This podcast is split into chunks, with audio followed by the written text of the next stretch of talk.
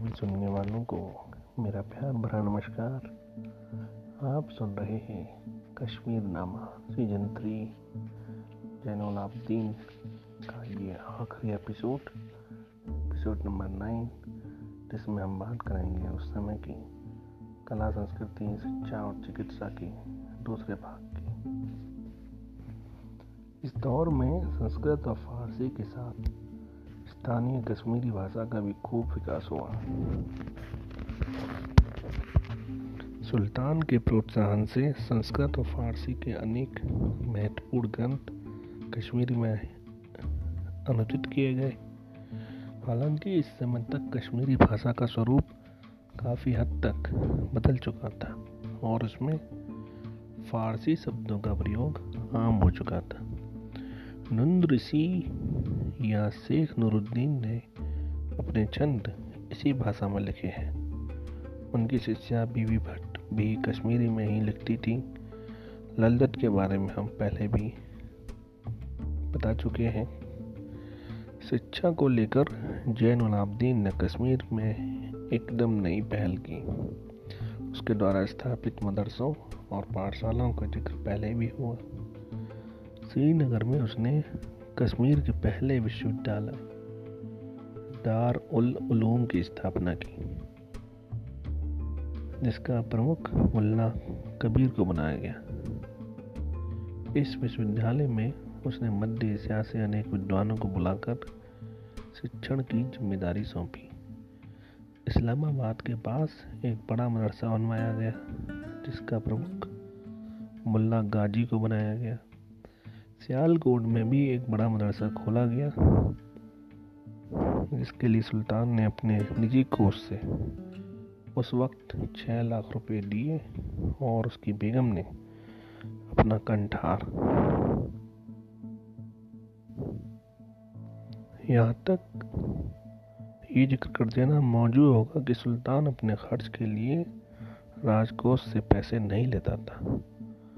उसका खर्च जस्ते की उसकी खदानों से आता था। सुल्तान ने देश विदेश से पढ़ने आने वाले छात्रों के लिए छात्रावास भी बनवाए, जिनमें गरीब छात्रों के लिए मुफ़्त आवास और भोजन की व्यवस्था की जाती थी। उसने दुनिया भर से किताबें मंगाकर एक पुस्तकालय की स्थापना की, जिसमें फारसी और संस्कृत की बहुमूल्य पांडुलिपियाँ थी ये पुस्तकालय उसकी मृत्यु के सौ साल बाद तक सुरक्षित था, लेकिन सहमीर वंश के अंतिम शासकों के समय हुए आक्रमणों में वो नष्ट हो गया। सिकंदर के समय में कश्मीर में संगीत को गुलामी बताकर पूरी तरह प्रतिबंधित कर दिया गया था। लेकिन जैन उलाब्दीन ने न सिर्फ़ इस प्रतिबंध को हटाया, बल्कि नृत्य और संगीत को खूब प्रोत्साहन और संरक्षण भी दिया। उसकी शामें अक्सर गायकों और नृत्यांगनाओं की संगत में करती थी। इन कलाकारों को उसने दिल खोल कर इनामत, इनाम और इकराम दिए और उसके समय में कश्मीर अपने संगीत के लिए दुनिया भर में प्रसिद्ध हो गया था। योद्धा भट्ट और श्रीवर संगीत के भी अच्छे जानकार थे। योद्धा भट्ट ने संगीत पर एक पुस्तक भी लिखी। जिसे सुल्तान को समर्पित किया गया। खुरासान से आए मुल्ला उदी और मुल्ला जादा सिद्धहस्त संगीतकार थे। मुल्ला जादा कछुए की खोल से बनी सारंगी वादन में प्रवीण थे।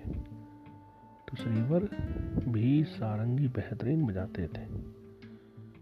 जमील, शायर और चित्रकार होने के साथ साथ बहुत अच्छे गायक भी थे। जैन उलाब्दीन के समय कश्मीर में चिकित्सा विज्ञान को भी प्रोत्साहन मिला। शाही संरक्षण में कई वैद्यों और हकीमों ने चिकित्सा शास्त्र का गहन अध्ययन किया और इसका प्रयोग आम जनता को चिकित्सा सुविधाएँ पहुँचाने में किया गया। सुल्तान ने समरकंद से खास तौर पर कई काबिल हकीमों और दाइयों को कश्मीर बुलवाया था। इसके अलावा पारंपरिक पद्धति, जैसे आयुर्वेद आयुर्वेद से इलाज करने वाले वैद्यों को भी पूरी सुविधा उपलब्ध कराई गई। जनता तक इसका लाभ पहुँचाने के लिए अनेक सार्वजनिक चिकित्सालय खोले गए। सरिया भट्ट का ज़िक्र हम पहले कर चुके हैं। सुल्तान की एक चिकित्सकीय समस्या दूर करने के बाद जब उनसे मुँह मांगा इनाम मांगने को कहा गया तो अपने लिए कुछ मांगने की जगह उन्होंने अपनी भाई बंधु कश्मीरी पंडितों के लिए सम्मानपूर्ण जीवन उपलब्ध कराने की गुहार लगाई। सुल्तान ने न केवल उनकी यह प्रार्थना स्वीकार की बल्कि उन्हें राज्य में चिकित्सा विज्ञान के अध्ययन और प्रोत्साहन विभाग का प्राधिकारी यानी अफसर उल अतबा भी नियुक्त किया। श्रीनगर में जिस जगह उनका दवाखाना था, उसे श्री भट्टन मोहन के नाम से जाना जाता है। उस समय के एक और अत्यंत प्रतिष्ठित वैद्य कर्पूर भट्ट थे, जिनका सानी पूरे कश्मीर में कोई और न था। इसके अलावा शिव भट्ट और रामानंद का भी ज़िक्र आता है, लेकिन उनके बारे में कोई खास जानकारी नहीं मिलती मध्य एशिया से आए प्रसिद्ध हकीमों में मंसूर बिन मोहम्मद प्रमुख थे, जो फारस से आए थे। उन्होंने दवाओं के सामान्य प्रयोगों और इलाज के विषय में एक पुस्तक लिखी, जिसका नाम था किफ़ाया ए मंसरी। जिसको सुल्तान को समर्पित किया था। इसके अलावा यूनानी चिकित्सकों ने शरीर रचना विज्ञान पर एक पुस्तक, तसरी ए मंसूरी भी उन्होंने लिखी। इस तरह हम देखते हैं कि बौद्धिक और भौतिक जीवन का कोई ऐसा क्षेत्र नहीं है जिसमें सुल्तान जैन उलाउद्दीन ने सकारात्मक हस्तक्षेप ना किया हो। उन पचास स्वर्णिम वर्षों में कश्मीर ने सुख, शांति, समृद्धि के जो मंजर देखे, दुर्भाग्य से उसके बाद के इतिहास में उसे फिर कभी नहीं मिले। अफगानों से मुगलों और सिखों से डोगरा राज तक में जुल्म और अन्याय की जो दास्तानें बनी, वे दुर्भाग्य से उन्नीस के बाद भी अलग अलग रूपों में जारी रही। शाह मेरी भी जैनुल के आखिरी वक्तों में ही जैसे बूढ़ी होने लगी। इस महान शासक के अंतिम वर्ष अपने वारिसों के विद्रोह से टूटे हुए बाप के दुख के वर्ष थे। इसको विस्तार से हम आगे के एपिसोड में देखेंगे।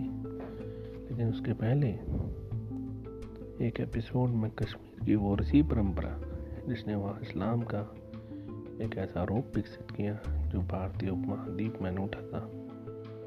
उसको देखेंगे। जैसा कि साठ के दशक में अहले हदीस जैसे आंदोलनों और उसके बाद आतंकवाद के दौर में सऊदी तरीके से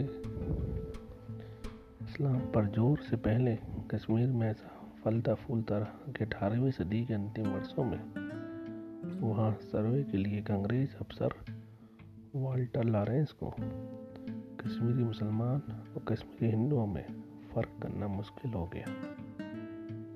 सुल्तान के दरबारी कवि और इतिहासकार श्रीवर कहते हैं, सुल्तान के राज्य में शिक्षा का ऐसा प्रसार हुआ कि सभी कवि हो गए। यहाँ तक कि स्त्रियाँ भी। ज़ाहिर है कि स्त्रियों का कवि हो जाना हमेशा से विद्वानों के लिए आश्चर्य का सबब रहा है। ये अलग बात है कि तमाम किताबों में सर खपाने के बाद इस दौर में संस्कृत या फारसी की न तो किसी स्त्री कवि का ज़िक्र मिला और न किसी गैर ब्राह्मण हिंदू कवि का। विडम्बनाएँ और भी हैं। इसी के साथ सीज़न थ्री जैनुलाब्दीन खत्म होता है। अभी आप सुन रहे थे कश्मीर नामा सीज़न थ्री आखिरी एपिसोड नंबर नाइन अगले सीज़न में फिर मिलेंगे। तब तक के लिए नमस्कार।